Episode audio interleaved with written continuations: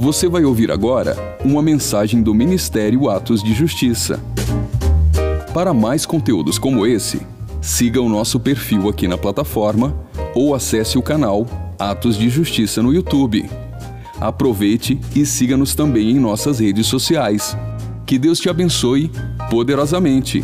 E lembre-se, viva todos os dias da sua vida por causa daquele dia. Aleluia. Eu quero compartilhar com vocês em Êxodo 19 é, aquilo que o Senhor tem dado, é, tem ministrado ao meu coração. E eu acredito que é tudo aqui, desde domingo, é, cada palavra no final vai se encaixar em tudo. Cada uma cumpre uma fatia de um todo, né, daquilo que o Senhor tem para nós. Os primeiros dias do ano é, são, são dias de palavras proféticas que vão fazer sentido durante o ano. São dias de palavras diretivas que abrem é, o nosso caminho. E eu trago aqui a porção confiada é, ao Senhor, confiada pelo Senhor a mim, né? Eu sei que nós todos estamos aí com um pouquinho de ansiedade, esperando a palavra rema, que virá pelo nosso pastor, é, que vem como uma diretriz para o ano. Mas eu tenho aqui uma porção é, para esse, esse tempo. E eu quero ler com vocês Êxodo 19. Você pode ficar aí aberto em Êxodo, nós vamos ler alguns textos extensos, porém necessários para essa noite. Vou ler a partir do versículo 1. Diz assim: Ao terceiro mês da saída do Egito, no mesmo dia chegaram ao deserto de Sinai, porque partiram de Refidim e entraram no deserto de Sinai, onde se acamparam. Israel, pois, ali se acampou em frente ao monte. E subiu Moisés a Deus, e o Senhor o chamou do monte, dizendo: Assim falarás à casa de Jacó, e anunciarás aos filhos de Israel: Vós tendes vistos, visto o que fiz aos egípcios, como vos levei sobre asas de águias, e vos trouxe a mim. Agora, pois, se diligentemente ouvirdes a minha voz e guardardes a minha aliança, então sereis a minha propriedade particular dentre todos os povos, porque toda a terra é minha. E vós me sereis um reino sacerdotal e um povo santo. Estas são as palavras que falarás aos filhos de Israel. E veio Moisés e chamou os anciãos do povo e expôs diante deles todas estas palavras que o Senhor lhe tinha ordenado. Então o povo respondeu a uma voz e disse: Tudo o que o Senhor tem falado, faremos. E relatou Moisés ao Senhor as palavras do povo. E disse o Senhor a Moisés: Eis que eu virei a ti numa nuvem espessa para que o povo ouça, falando eu contigo, e para também que te creiam eternamente. Porque Moisés tinha anunciado as palavras do seu povo ao Senhor. Disse também o Senhor a Moisés: Vai ao povo e santifica-os hoje e amanhã, e lavem, ele as suas, lavem eles as suas roupas, e estejam prontos para o terceiro dia Porquanto no terceiro dia o Senhor descerá diante dos olhos de todo o povo sobre o monte Sinai. E marcarás limites ao povo em redor, dizendo: Guardai-vos, não subais ao monte, nem toqueis o seu termo. Todo aquele que tocar o monte certamente morrerá. Nenhuma mão tocará nele, porque certamente será apedrejado ou asseteado quer seja animal, quer seja homem, não viverá. Suando a buzina longamente, então subirão ao. Amém? Se puder acender a luz para nós e deixa esse esse texto, esse capítulo aberto. Eu quero falar um pouquinho nessa noite sobre a presença do Senhor. E a presença dele é, sem dúvida, a maior riqueza da igreja.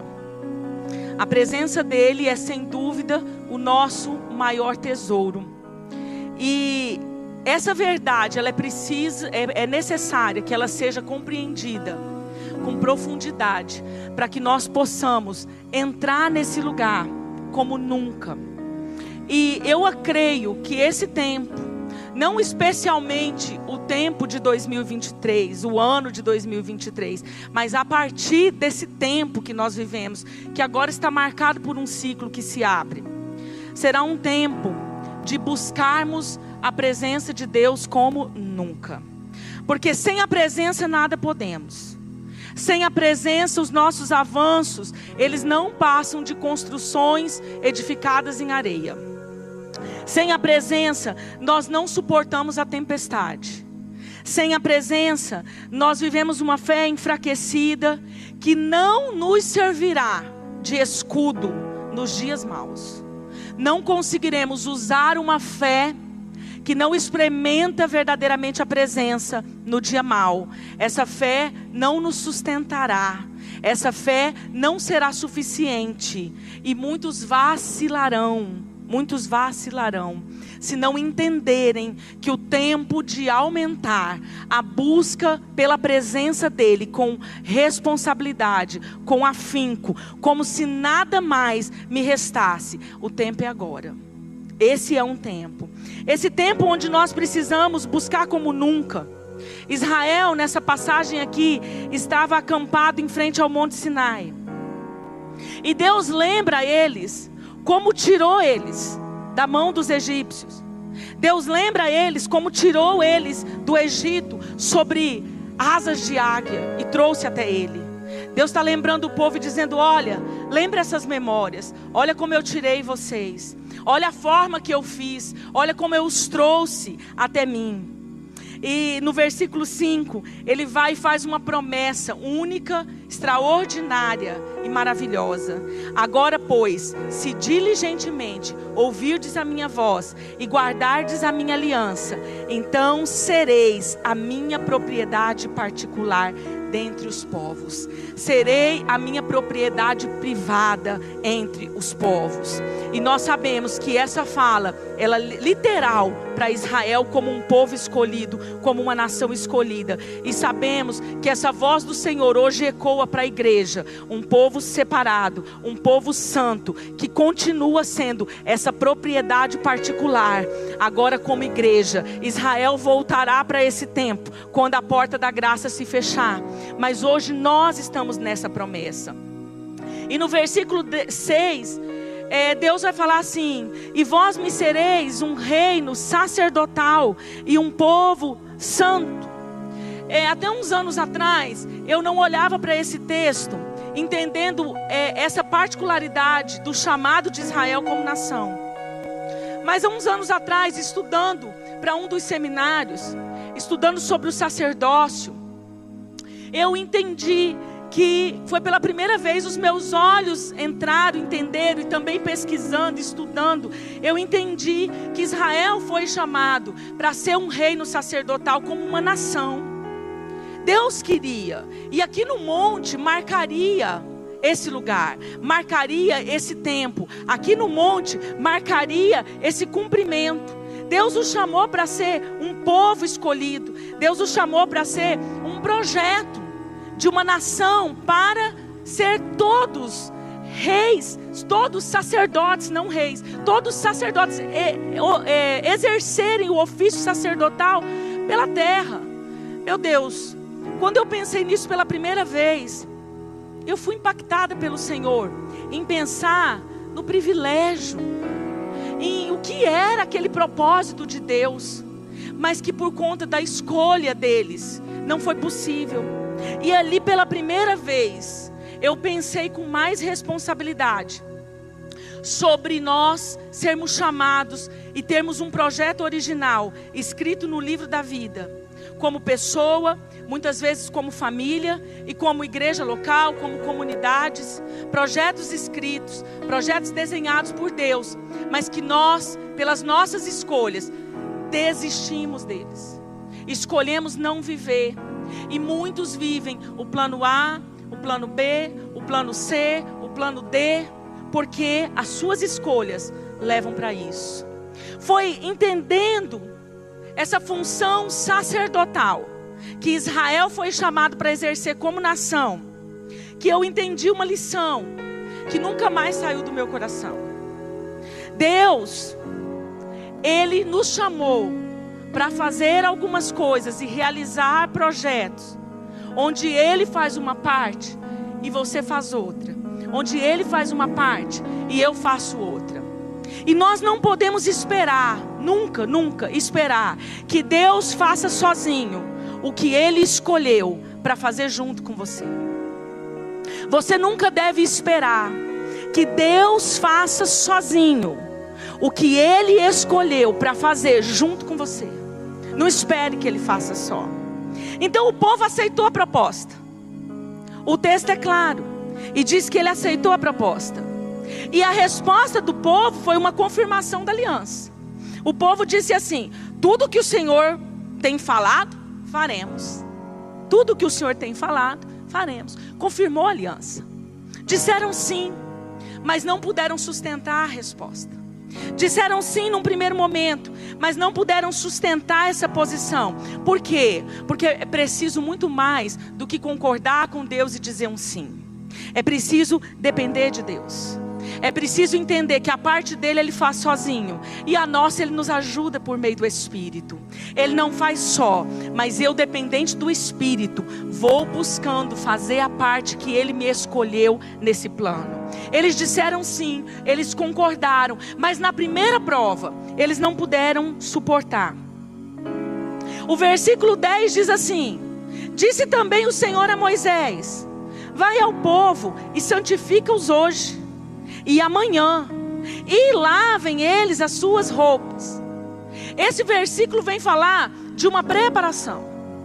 Era a preparação que Deus estava requerendo do povo para ter com ele nesse nível de presença. E Deus diz: não vem de qualquer jeito, não suba de qualquer jeito, santifica. Pediu três dias de santificação. Preparem-se, limpe o que for preciso, arrume o que for preciso para que vocês subam. E Deus sabia que esse período de santificação era necessário para que eles rompessem os limites e subissem. E Deus sempre quis isso. O projeto de Deus sempre foi que eles subissem, que todos subissem. Deus sempre desejou ver toda Israel no cume do monte. Deus sempre desejou ter um batismo de fogo com toda a nação. Esse era o projeto, esse era o plano. Deus os queria lá em cima. E era preciso essa preparação, era preciso buscar. Então a orientação de Deus era o que? Santidade, santificação, lava suas vestes.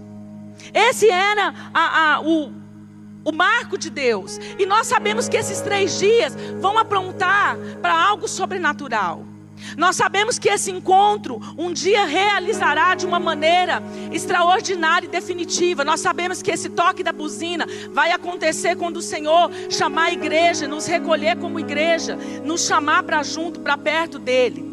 Mas aqui literalmente tinha um chamado para Israel. E com essa parte que era literal, que era para o povo, que era legítimo, que era real, sem as interpretações é, é, do tempo futuro, da volta de Jesus, aqui tem também um ensino para que Deus nos chama hoje para essa presença, com esse mesmo lugar, nesse mesmo caminho, e Ele escolheu, Ele não mudou. Ele continua nos chamando para subir em santificação. Ele continua nos chamando para subir. Vem, vem que eu estou esperando vocês. Vem que eu desejo que vocês subam esse lugar. Se preparem para isso. Então Deus colocou limites. Muitos não entendem isso. Porque parece um contrassenso. Deus chama o povo e põe limites. Deus convida para subir e coloca limites. Mas é, peraí, é para subir ou não é para subir? Uma hora o texto fala que é para subir, outra hora o texto não fala é, que, que não é para o povo subir. E alguns não entendem isso. Então Deus, Ele teve que colocar limites. Não era a vontade dele que o povo ficasse ao pé do monte. Ele queria que o povo vencesse os limites. Ah, pastor, então por que, que ele pôs limites? Porque Deus é Deus. E ele sabia que alguns podiam não levar a sério os três dias de santificação. Ele sabia que alguns podiam não ter o seu coração em santidade. Ele sabia que alguns, ao toque longo da trombeta, essa era a ordem: santifique-se, lave as roupas, e quando a trombeta tocar longamente, então subirão. Mas Deus sabia que podia alguns não estarem prontos. Então Deus fez o quê? Colocou limites. Deus teve que colocar limites de proteção. Para quê? Para aqueles que não estavam preparados para suportar a presença. Mas o desejo do Senhor sempre foi que eles subissem. Vamos ler novamente de 11 a 13. Vai falar sobre essa parte. E estejam prontos para o terceiro dia. Porquanto no terceiro dia o Senhor descerá diante dos olhos de todo o povo sobre o monte Sinai e marcará limite ao povo em redor, dizendo: Guardai-vos, não subais ao monte, nem toqueis o seu termo, todo aquele que tocar o monte certamente morrerá. Nenhuma mão tocará nele, porque certamente será apedrejado ou asseteado, quer seja animal, quer seja homem, não viverá. Soando a buzina longamente, então subirão. Por quê? A, a, o, o, soar da, da buzina longamente marcava o fim desse período de santificação. E aí era para que eles estavam, estivessem prontos. Deus esperava que eles estivessem prontos para subir.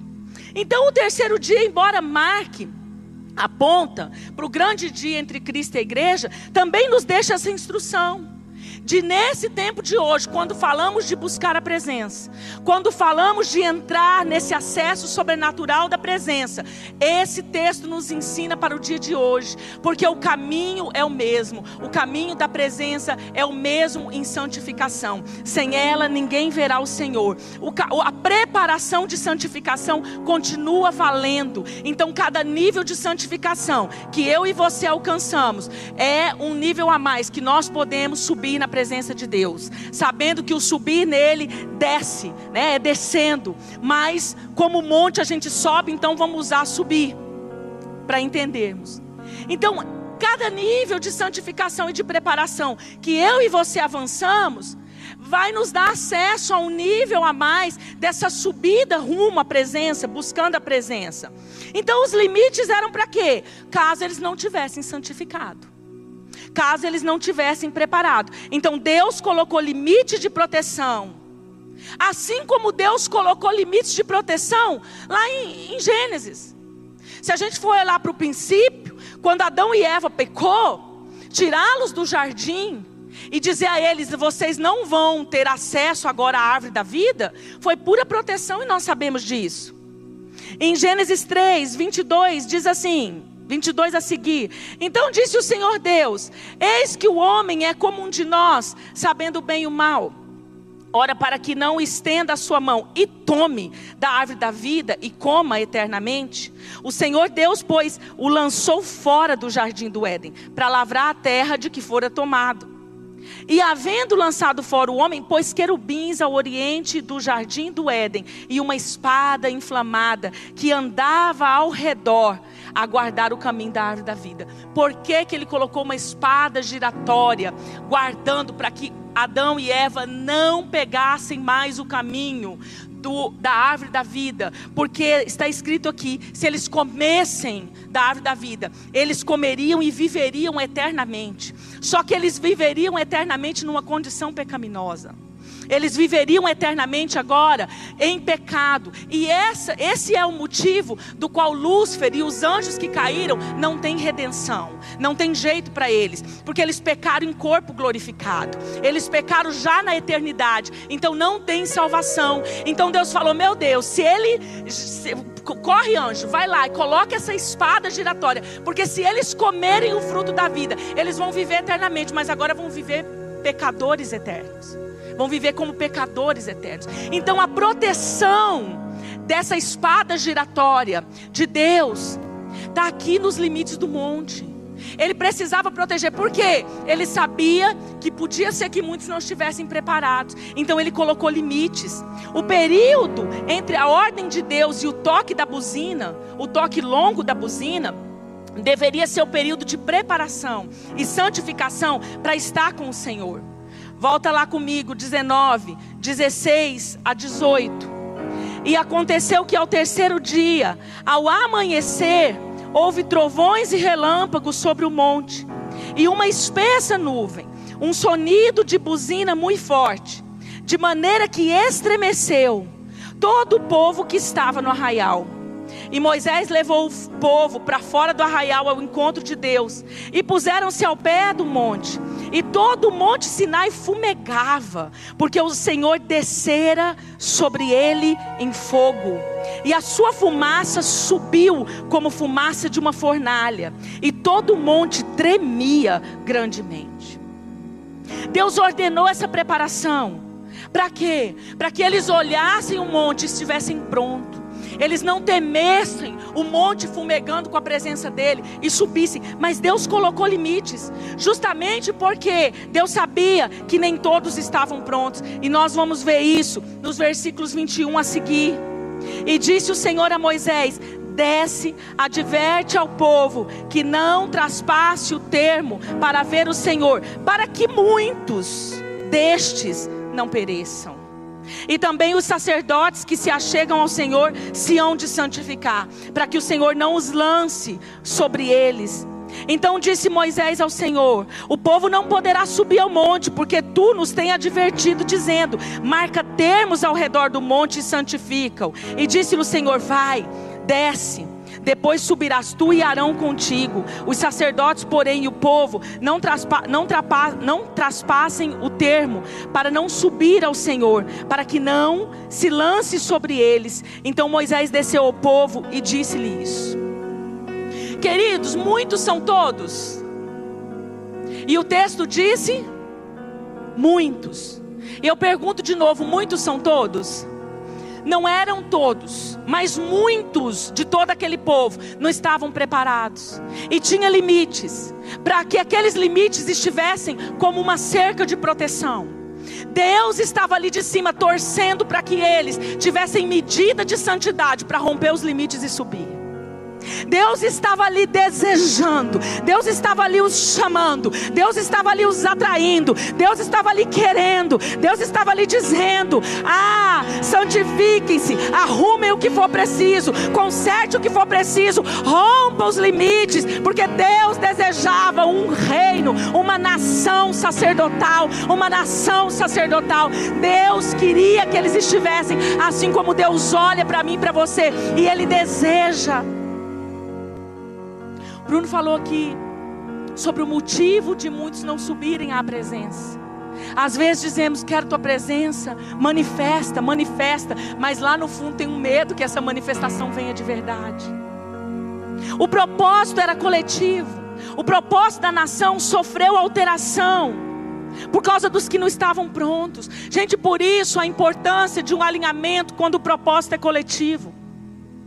Por isso a importância de um alinhamento da visão quando o propósito é coletivo. Se você sonha nessa casa em alcançar em alcançar as promessas que Deus tem para essa casa como igreja local, nós precisamos de um alinhamento coletivo. Ele disse: Olha, o povo, mas aí ele disse os sacerdotes, aí ele diz o sumo sacerdote Moisés, ele fez uma separação era necessário. Assim como o altar precisa de um alinhamento coletivo para alcançar aquilo que Deus tem, assim como os sacerdotes dessa casa precisam de um alinhamento coletivo para alcançar o que tem, o que Deus tem. O povo precisa de um alinhamento. Porque Deus coloca limites para proteção, mas Ele espera que você rompa os limites, Ele espera que eu rompa os limites. Queridos, é por isso que muitas famílias demoram chegar no propósito. Tem anos para chegar no propósito. Pastor, o que, que tem isso? Porque às vezes está esperando o bonito, que não alinha.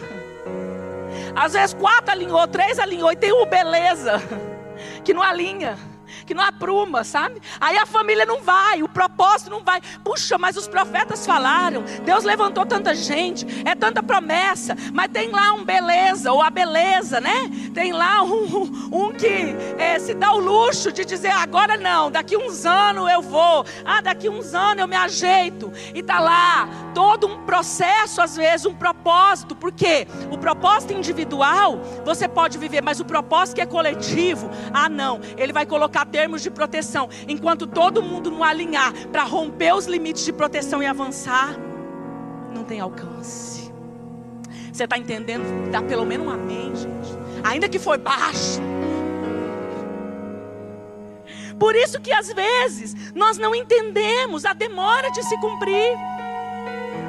Não vivemos pela falta desse alinhamento. Porque os limites, o que, que acontece com os limites? Deus vai colocar essas cercas de limite para que você não morra, ou para que alguém na sua casa não morra. Ele coloca esses limites, mas ele está torcendo assim, ó.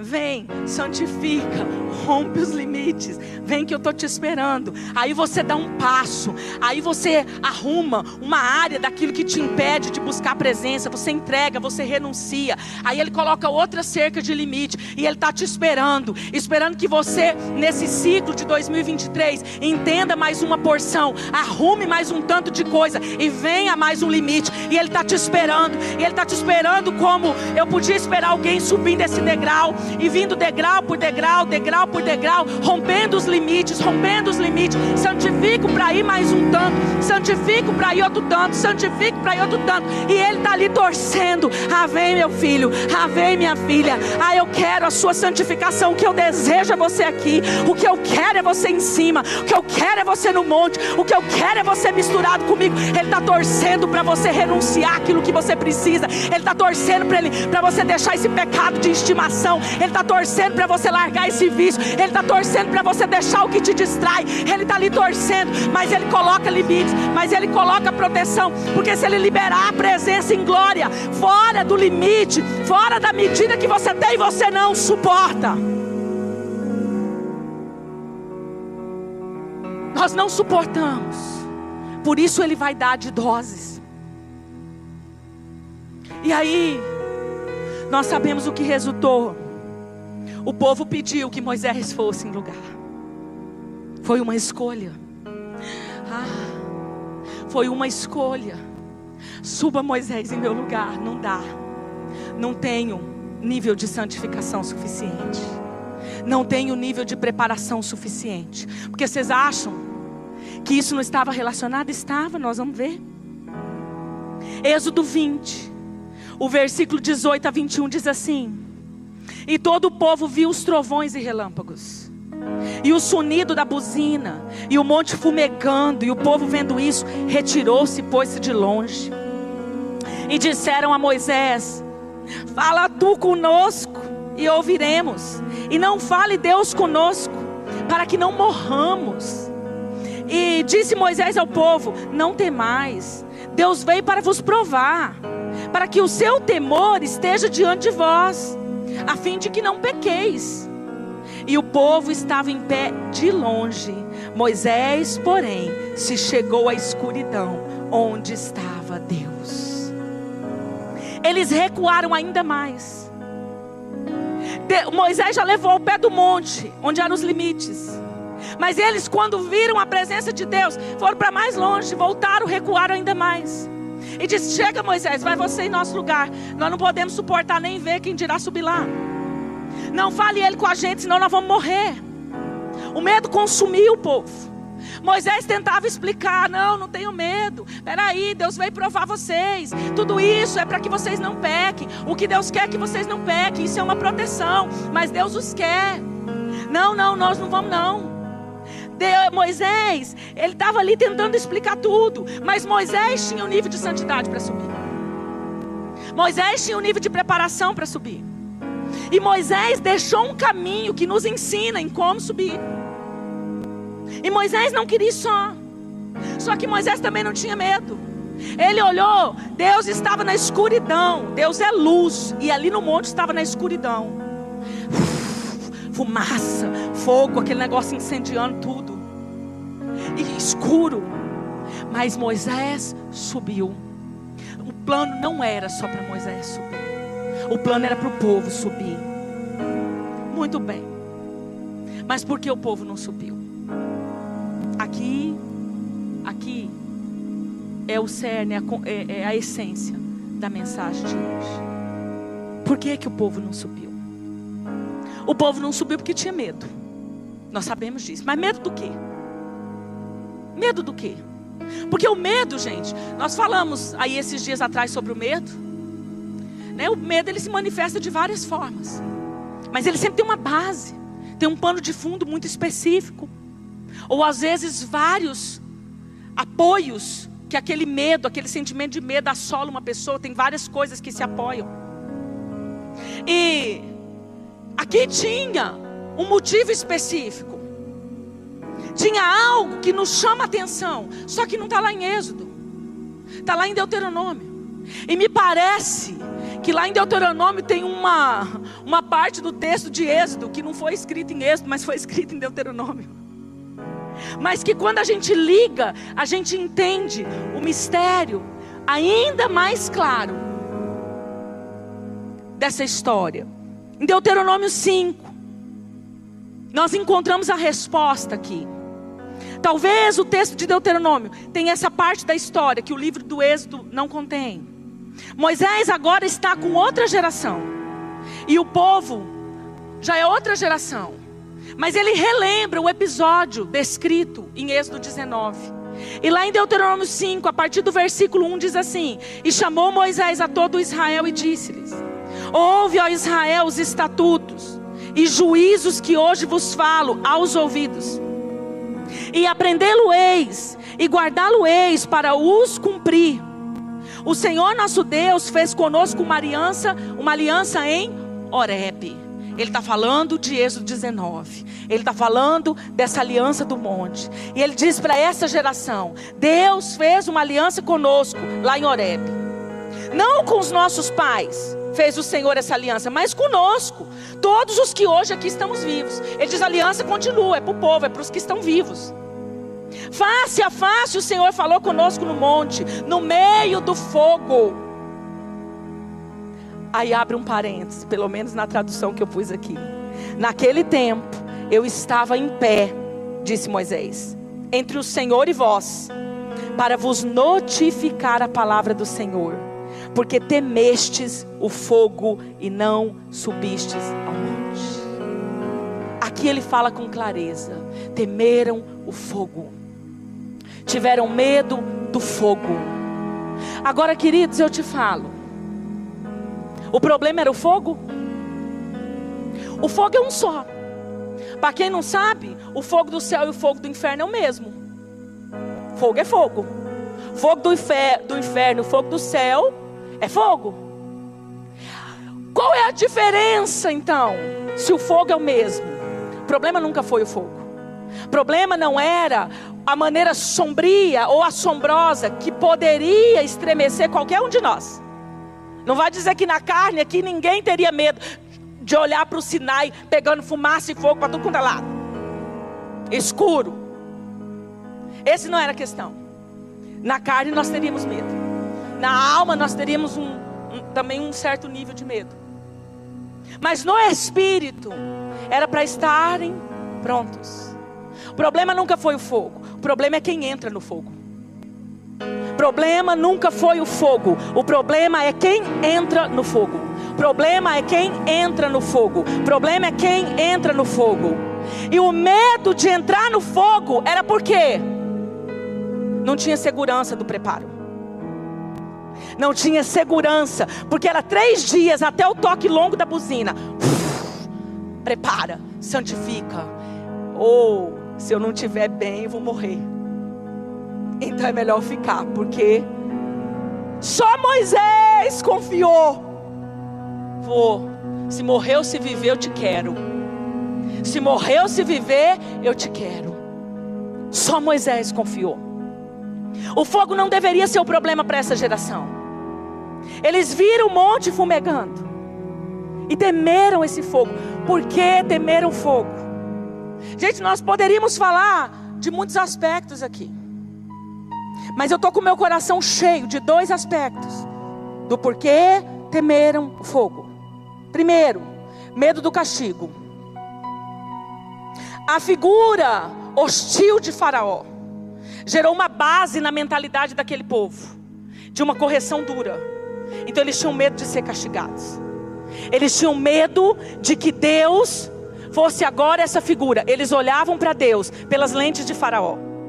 Eles olhavam para Deus na perspectiva de Faraó, um coração construído em sofismas, em enganos de hostilidade transferidos para Deus. Então eles tinham medo da correção de Deus.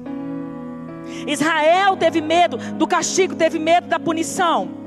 E isso nos ensina que para entrar na presença de Deus, eu e você precisamos nos resolver de tudo que gera em nós uma base de engano a respeito de Deus, a respeito da, da essência de Deus, a respeito do amor de Deus, a respeito do caráter de Deus. Tudo que desconfigurou em nós essas bases precisa ser curado, precisa ser resolvido, para que você esteja pronto, esteja bem resolvido no seu interior, para saber quem Deus é. Quando você saber quem Deus é, você não vai ter medo. Ah, pastora, mas eu posso ser corrigido porque vai que eu não estou muito bem. Você não vai ter medo da correção, porque a correção dele é para os que ele ama. E quando você aprende a confiar nele, você não tem mais medo de ser corrigido. Quando você aprende aí nesse nível de confiança, você não tem medo de entrar na presença com medo da correção. Você não tem medo de chegar perto de Deus com medo da correção, porque você sabe que a correção é em amor para o seu crescimento, para o seu aperfeiçoamento. Então eu e você precisamos avaliar se nós estamos transferindo para o nosso relacionamento com Deus os erros dos nossos pais, os erros das figuras de autoridade que marcaram nossa vida. Porque eu quero te dizer que enquanto você transfere situações do passado não resolvidas para Deus, você fica limitado de subir mais longe, mais alto na presença. Você fica com limites rasos. E eu me atrevo a dizer que talvez alguns estão no pé do monte. Vou além. Talvez alguns estão igual Israel, nem no pé do monte, está mais para trás um pouco, foram para bem longe. Hora que viu o negócio pegar fogo, vou para bem longe. Talvez quando é o momento que Deus te chama para o meio do fogo de verdade, em um ambiente de glória, ou na manifestação da forma que Ele quer se revelar, naquela hora H, esse trauma fala mais longe, e o seu medo vem, isso te tira desse lugar. Agora, esse tipo de medo tem um caminho de cura, que está lá em 1 João 4,18: no amor não há medo. Pelo contrário, o perfeito amor expulsa o medo, porque o medo supõe castigo Aquele que tem medo não está aperfeiçoado no amor. Toda vez que você tiver medo da presença de Deus, supondo o castigo, o que, que é supor o castigo? Aí eu vou e vou queimar, eu vou e vou ser corrigido, eu vou e isso vai me afetar.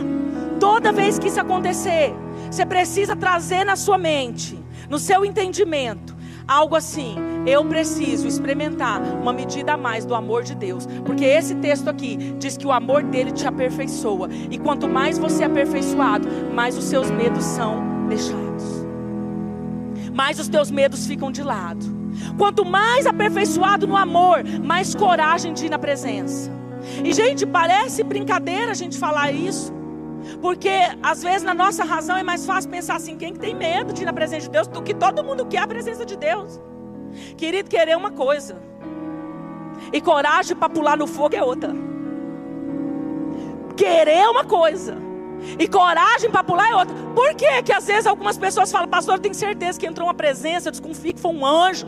Ah, daí? Mas e aí, qual o final? Você quer saber? Não, não. Como é que foi, né? Tem cabelo comprido, tem asa, é, veio de roupa, veio como um homem. É, não, eu não abri o olho. Eu não tive coragem. Então, na hora que a presença vem, é que a gente vai saber o nível de medo que a gente tem. E eu vou dizer que muitos de nós Vivemos por muito tempo dentro da igreja, no pé do monte. Muitos vivemos dentro da igreja, ceando, participando da mesa, bem longe do pé do monte. Enquanto nós não vencermos os medos, da maneira mais profunda que Deus puder cavar, nós não vamos subir a esse lugar. Segundo medo, medo do pecado. A santificação era para quê, gente? Para arrumar. Para arrumar. Era para organizar. Por quê? Porque o povo peca. E do jeito que eles pecavam, pecamos nós também. Por isso que ele nos chama hoje na graça todo dia arrumar. Pecamos, mas não somos pecadores. Pecamos, mas não estamos presos no pecado. Que arrumamos o pecado pelo sangue do Cordeiro. Então, outro motivo que gera medo no ser humano é o pecado. E aí, esse, esse aqui, gente, o pecado, quando eu tenho um pecado intencional, eu sei que eu estou habitando naquele pecado. Ah, eu vou olhar e vou ver um monte fumegando. E vou subir? Subo não. Você pode saber que quem está errado, minha filha, o culto pegou fogo, começa uns labaredas de fogo, supitar para lá e para lá, a pessoa já vai se disfarçando e ó. casa. Vai, ó, oh, vamos lá no bebedor, vamos no banheiro, vamos socorrer alguém. A hora que o negócio esquenta mesmo, né? A hora que tem um profeta, boca de Deus, quem está lá saindo do culto e indo para fornicação, quem está lá aprisionado num vício maldito, quem está lá na bebedeira escondido, ó, ele vai ficando ali, é homem de Deus, mulher de Deus, vai dando um tchau e glória a Deus. Não entra no fogo não. Tem medo. Nisso aqui se aplica o ditado: quem não deve, não teme.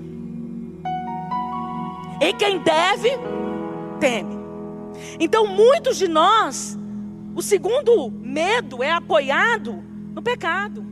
E o povo tinha esse medo, porque eles não foram a sério nos três dias de santificação. A santificação era para vir de dentro para fora, era para santificar a maneira de pensar, era para santificar o coração era para passar a limpo mesmo, para que eles estivessem prontos. Isaías 59 diz que as nossas iniquidades fazem separação entre nós e o nosso Deus. E o pecado impede eu e você de acessar essa presença. O pecado impede eu e você de subir. Então, ah, pastora, mas se a gente peca, é, então ninguém vai subir, vai ficar todo mundo no pé do monte, queridos. Nós não somos reféns do pecado, não somos fantoches na mão do diabo. Nós erramos, mas acertamos, consertamos. Vamos ali no sangue de Jesus, levanta, bate a poeira, tem aquele conserto, vem para a realidade, examine-se, pois a si mesmo, tem um conserto, abandona o que for preciso e segue. Essa é a vida do crente. Essa é a vida do crente. Então aqui eles tinham muitos pecados. Se a gente fosse dar de exemplo. Mas eu quero pegar assim um aqui que, na minha opinião, amedrontava eles por dentro. E fazia eles olhar aquele monte fumegando e sabia o que estava aqui dentro, falava: "Vou nada. Pisa aí não. Tudo fumegando, fumaça, fogo. Vou não. O pecado da idolatria. Estava dentro do coração. A idolatria era um dos pecados que sustentava o medo do povo. Querido, todo medo está apoiado em algo. Não tem só o tipo de medo que eu estou falando aqui. Quem me ouviu ministrar uns dias atrás, ouviu a gente falar de outras áreas do medo. Mas todo sentimento de medo está sustentado em algo. Nem todo medo está sustentado no pecado. Amém? Acabei de falar aqui, medo é, transferindo para Deus traumas do passado não resolvidos. Nem todo medo está sustentado no pecado. Porém, a idolatria era um pecado que sustentava o medo do povo. A Bíblia diz que o povo achou que Moisés estava demorando. Ah, é o relato da Bíblia, em Êxodo 32. Ah, o povo está demorando a descer. Quando eles acharam que estava demorando, no achismo deles, vai vendo, no achar deles, está demorando demais. Vamos lá, fazer alguma coisa. O que, que eles foram inventar? Atrás de Arão. Arão faz alguma coisa. Que não está dando, não. E agora, olha como que eles falavam, esse tal Moisés. Já mudou. Né? Moisés era o homem de Deus, era o profeta, era o cara da unção, é o corajoso, porque afinal foi o que suportou, subir e encarou o fogo.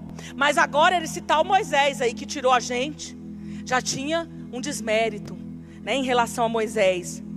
E eles foram e pediram a Arão, nos faz ídolos que vá à nossa frente. Agora eu quero dizer para vocês que o bezerro de ouro era só a expressão externa daquilo que estava dentro.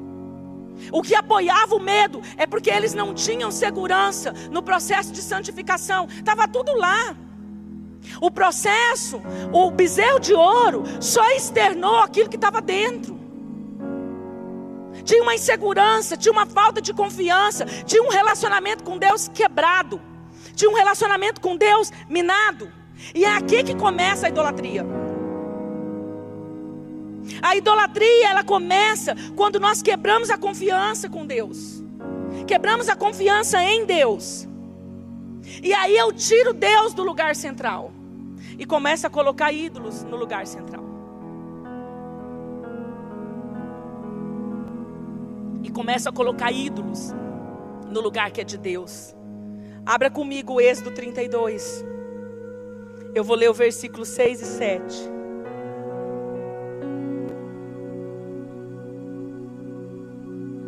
Deixa, mantém aberta em êxito. E no dia seguinte, madrugaram e ofereceram holocaustos, e trouxeram ofertas pacíficas, e o povo assentou-se a comer e a beber, depois levantou-se a folgar. Então disse o Senhor a Moisés: Vai, desce, porque o teu povo assentou-se a comer e a beber. Depois levantou-se a folgar. Desce, Moisés. Desce. Eles fizeram uma troca. Desce e vai lá ver. Eles podiam ter escolhido a santificação para estar aqui no alto, na presença, mas eles preferiram outras coisas. Estão lá, comendo e bebendo. O que era aquela comida e bebida? Quando a Bíblia fala aqui folgar, está dizendo divertir-se. Mas aqui não era simplesmente uma diversão. Junto com a comida e a bebida era uma festa de arromba. Para celebrar quem? Os ídolos. Para celebrar quem? O bezerro de ouro.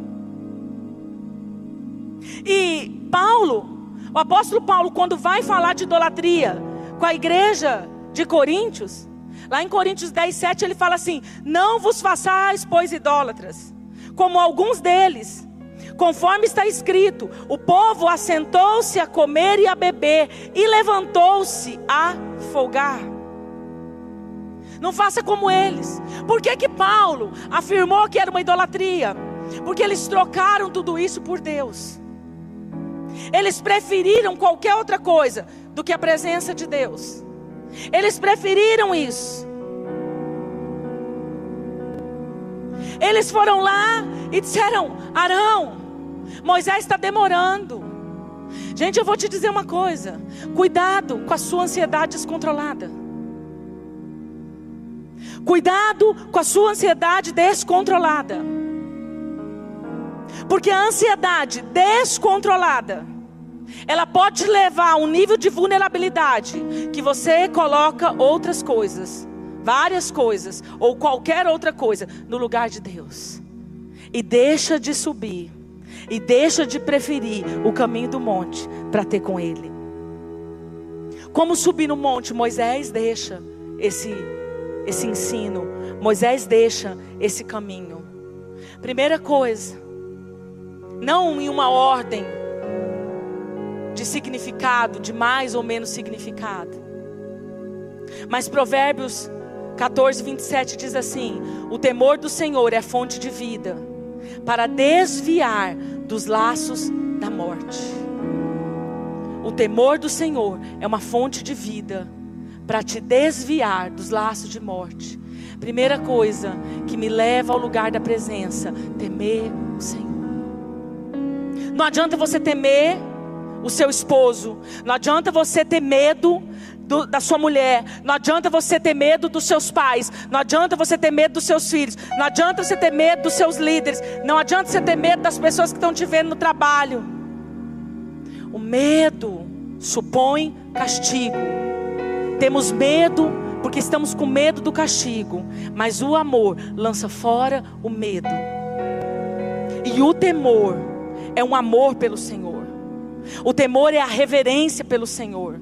O temor é o desejo de tê-lo, o desejo de estar com Ele, o desejo de não fazer algumas coisas, de renunciar algumas coisas para estar com Ele.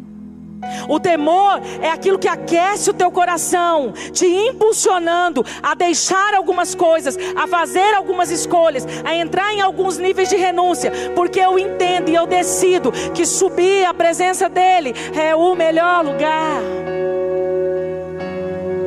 Isso é movido pelo temor. Segunda coisa que me faz acessar esse lugar da presença, arrependimento.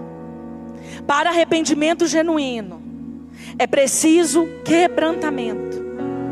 E Deus, Ele não resiste a um coração quebrantado. Então o arrependimento, ele é a tristeza segundo Deus. O arrependimento, ele move em você algo que te entristece, porque você entendeu que aquilo que você fez entristeceu o Senhor, por isso você se arrepende. Claro que às vezes a gente se arrepende porque as nossas atitudes entristeceu pessoas. Mas o verdadeiro e genuíno arrependimento, ele brota quando você entende que a sua atitude ou a falta dela entristeceu Deus. Entristeceu o coração dele. Então Deus colocou limites ao pé do monte para proteger o povo, mas o que ele queria era arrependimento.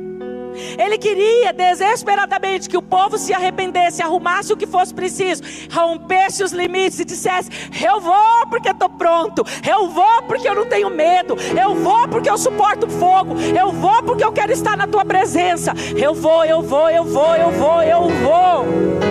Deus deseja que você rompa. Terceira coisa, oração. Ah, gente. Quem deseja romper os limites para subir a presença, precisa desesperadamente de uma vida de intimidade e oração. Não existe outra maneira de se relacionar com Deus. Essa foi a forma que ele escolheu para o relacionamento dele com o homem, oração. E Moisés mostra isso, porque a Bíblia diz que ele buscava constantemente. Ele buscava no arraial. Se no arraial estava pesado, ele armava a tenda fora do arraial. Ele ia onde ele pudesse chamar a atenção de Deus, porque ele vivia dizendo para Deus, de uma forma ou de outra: Eu quero a tua presença. Ele buscava constantemente. Moisés tinha essa vida de oração, além de conserto. Além de uma vida de conserto, uma vida de busca, uma vida de oração. Sem oração, você não consegue subir. Sem oração, você vai fazer o quê? Vai procurar um Moisés em seu lugar. Você já viu que quem vive procurando Moisés, quem vive procurando um Arão, é porque não tem vida de oração? Quem vive procurando Moisés, quem vive procurando um Arão, é porque não tem vida de oração, não tem esse lugar. Aí qualquer pressão é suficiente. Para quê? Para me fazer correr atrás de alternativas enganosas. Por isso que é fácil, nos dias de hoje, a gente construir bezerros. Não é só apontar Adão, Arão porque fez, o povo porque pediu. É fácil para qualquer um de nós. Se nós não trilharmos esse lugar de buscar a presença, esse, esse chega a ser o desfecho, se não da maioria de muitos de nós, porque a pressão que vem, ela é suficiente para me fazer dizer: não, não vou avançar, chega, vou parar por aqui. Mas não era isso que Deus queria, não era isso que Deus sonhou, não é isso que Deus sonha para nós hoje, queridos. Se nós não aprendermos buscar a presença de uma maneira diferente. E a presença não é essa presença de Deus onipresente que está em todo lugar, é a presença manifesta dele. Se nós não aprendermos buscar a presença manifesta dele, não sustentará a medida de fé que precisamos para viver o que nos espera. Nós vamos sair correndo procurando um Arão, procurando um Moisés, e aí corremos o risco de fazer bezerros, de colocar outras coisas no lugar, de cair em enganos, de cair em ciladas, de cair em laços. Quarta coisa que precisamos para subir a presença: fé. Fé. Sem fé é impossível agradar a Deus. E eu sei você sabe que fé é a ausência da dúvida. A dúvida expõe a incredulidade. É impossível subir o monte sem acreditar que ele vai estar lá. Como é que Moisés poderia subir sem fé? Ele tinha uma fé convicta. Vou enfrentar tudo isso aqui, mas eu sei quem eu encontro no final. Como é que eu vou me arriscar a subir? Como é que eu vou enfrentar o fogo? Se eu não creio que Ele está lá. Ah, queridos, a oração ligada com a fé, ela te faz ir a esse lugar. Às vezes nós não suportamos meia hora de oração em um movimento às vezes apático, que não tem a presença manifesta de Deus naquele momento. Não suportamos muitas vezes meia hora de oração seca, porque a incredulidade vem, porque a dúvida vem, e lá no fundo vem um pensamento: ah, vai vir nada, ah, vai manifestar nada, ah, esse negócio que ele vai falar comigo, isso não existe.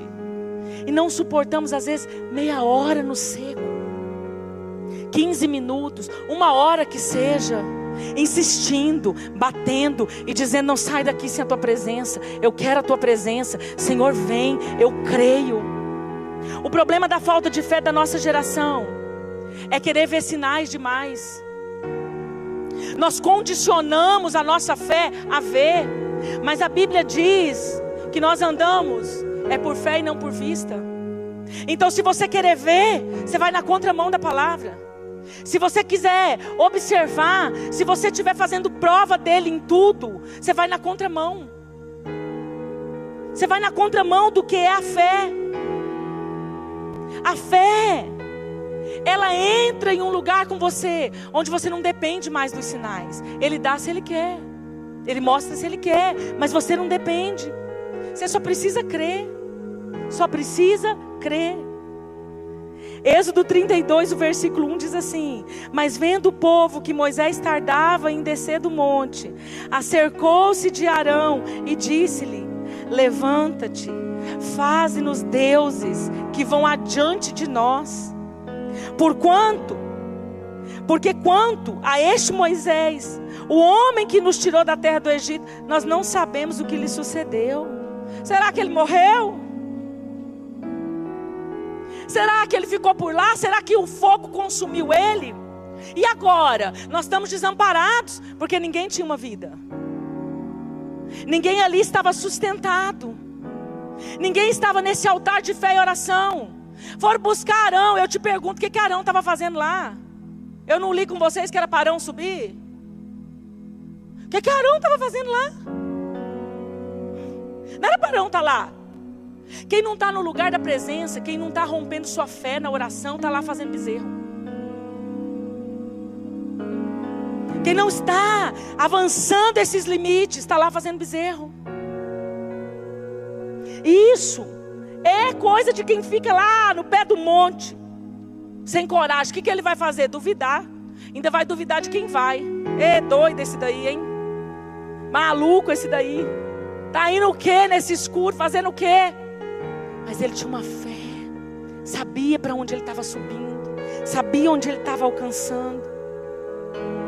A fé, queridos, é um lugar que eu e você acessamos, onde realmente nós vamos entender que a graça dele nos basta. Não é um lugar fácil, por isso precisa ter o exercício de busca em temor, em oração, em altar, em construção, em busca. Você vai saber se tem fé. A hora que não te sobrar nada. Não te sobrou mais nada. Aí você vai saber se tem fé. Só resta a sua fé. E você se cobre dela. E você caminha nela. E você acredita nisso. E segue. Quinta e última coisa que eu quero falar. Que eu aprendo com Moisés. De como subir na presença. Amar o Senhor mais do que todas as outras coisas. Esse foi o mandamento de Jesus. E lá em Mateus 22, no versículo 37 e 38, e disse-lhes, e Jesus disse-lhes: Amarás o Senhor teu Deus de todo o teu coração, e de toda a tua alma, e de todo o teu pensamento. Este é o primeiro e grande mandamento. Este é o primeiro e grande mandamento. Moisés desejava a presença. Moisés ansiava pela presença. Moisés queria a presença acima de qualquer coisa. Moisés não negociava. Ele podia errar, ele podia falhar, como eu e você falhamos, como eu e você erramos, mas ele estava ali dizendo: Senhor, me ajuda a arrumar, porque eu quero a tua presença. Eu não largo a tua presença, eu não deixo a tua presença, eu não abro mão da tua presença, eu faço questão da tua presença. E como é que nós sabemos disso? Lá no capítulo 33, o versículo 1 a seguir diz assim: Disse mais o Senhor a Moisés: Vai, sobe daqui, tu e o povo que fizeste subir da terra do Egito a terra que jurei a Abraão, a Isaac e a Jacó, dizendo: A tua descendência darei. E enviarei um anjo adiante de ti, e lançarei fora os cananeus, os amorreus e os heteus, e os perizeus e os heveus e os jebuseus, a uma terra que mana leite e mel. Porque eu não subirei no meio de ti, porque és povo de dura serviço, para que não te consuma eu no caminho. Deus falou: Moisés, quer saber? Olha o que esse povo fez. Esse povo aí, dá não. Dá para negociar não. Está muito duro de coração. Mas eu vou fazer o seguinte, Moisés. Eu, você achou graça diante de mim. Então eu vou fazer uma coisa. Eu vou tirar os inimigos. Vou tirar aqui, ó, Cananeu, Eveu, Perizeu, Jebuseu, vou limpar tudo. Eu vou te dar a terra. A terra que eu jurei que daria a seus pais, Abraão, Isaac e Jacó, eu vou te dar, vou te garantir a terra. Eu vou enviar anjo com o Senhor. Parecia uma proposta boa, né? Talvez qualquer um de nós ficaria já nessa proposta, sim ou não? Ai, é ou não é, gente? Vamos falar a verdade. Tem anjo. Quantas vezes, tudo que nós às vezes falamos, Senhor, tudo que eu preciso é que o Senhor mande um anjo que vai acabar com essa palhaçada. Pronto, Deus falou, vou mandar um anjo.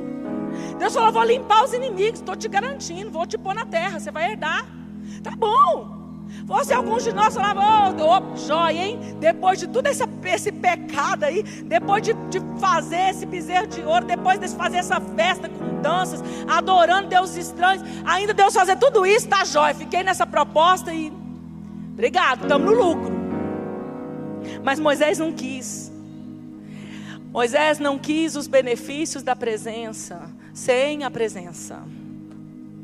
Moisés não quis os benefícios de estar com o Senhor sem a presença. E aí no capítulo 33 ainda, a partir do versículo 12, e Moisés disse ao Senhor: Eis que tu me dizes, fazes subir a este povo, porém não me fazes saber a quem has de enviar comigo? E tu disseste: Conheço-te por teu nome, também achaste graça aos meus olhos. Agora, pois, se tendo achado graça aos teus olhos, eu rogo-te que me faça saber o teu caminho, e conhecer-te-ei, para que ache graça aos teus olhos, e considera essa nação o teu povo. Ele falou assim: Não, Senhor. Não quero esse negócio aí, não. Eu quero que o senhor continue considerando o povo. Eu quero que o senhor perdoe o povo. Eu estou intercedendo pelo povo. Vamos arrumar isso aí para dar um jeito. Disse, pois: Irá a minha presença contigo para te fazer descansar. Ele falou: Então tá bom, vou te dar um bônus. Vai tudo isso e vai minha presença. Aí Moisés falou assim: Se tu mesmo não fores, não me faça subir daqui. Se você não for, Senhor, nada feito. Eu quero tudo isso com o Senhor, senão nada feito. Eu quero tudo isso aí que o Senhor está prometendo. Eu quero entrar nessa promessa. Eu quero viver tudo isso aí, mas quero junto com o povo. Quero que conserte esse negócio, mas não quero que o Senhor abra mão da gente. Vamos embora. Se o Senhor não for, não quero. Moisés não abria mão. Como, pois, olha o argumento dele: como, pois, se saberá agora que eu tenho achado graça aos teus olhos, eu e teu povo? Acaso não é por andares tu conosco, de modo a sermos separados, eu e teu povo, de todos os povos que há sobre a face da terra? Então disse o Senhor a Moisés: Farei também isto que tens dito, porquanto achaste graça aos meus olhos e te conheço por nome. Ele diz: Eu vou fazer isso, Moisés. Realmente você achou graça diante dos meus olhos. Vou levar o povo de tabela. Vou arrumar esse negócio aí. Vou pôr o anjo, vou tirar os inimigos, vou te dar a terra e vou junto com você.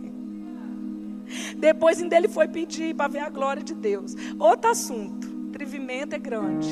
A ousadia é grande. Aí você fica para outro dia. Mas ele ia rompendo os limites com Deus. Ele ia rompendo os limites com Deus. Certamente teve seus medos, há muitos. Foi criado cheio de sofismas. Foi criado, né, criado em um lugar de sofismas, de hostilidade, de autoritarismo. Começou o ministério mal, matando. Foi para o conserto, foi para o arrependimento, foi para um tempo de aprender, foi para uma escola dura, difícil e foi rompendo seus limites, e foi vencendo seus medos, e foi deixando seus pecados, e foi fazendo as suas entregas, e foi vivendo seus níveis de renúncia, para que ele pudesse chegar aqui e subir o Sinai. Queridos, o pé do monte não é o nosso lugar. O meio do monte não é o nosso lugar. Ele chamou você e chamou a mim para subir ao cume do monte.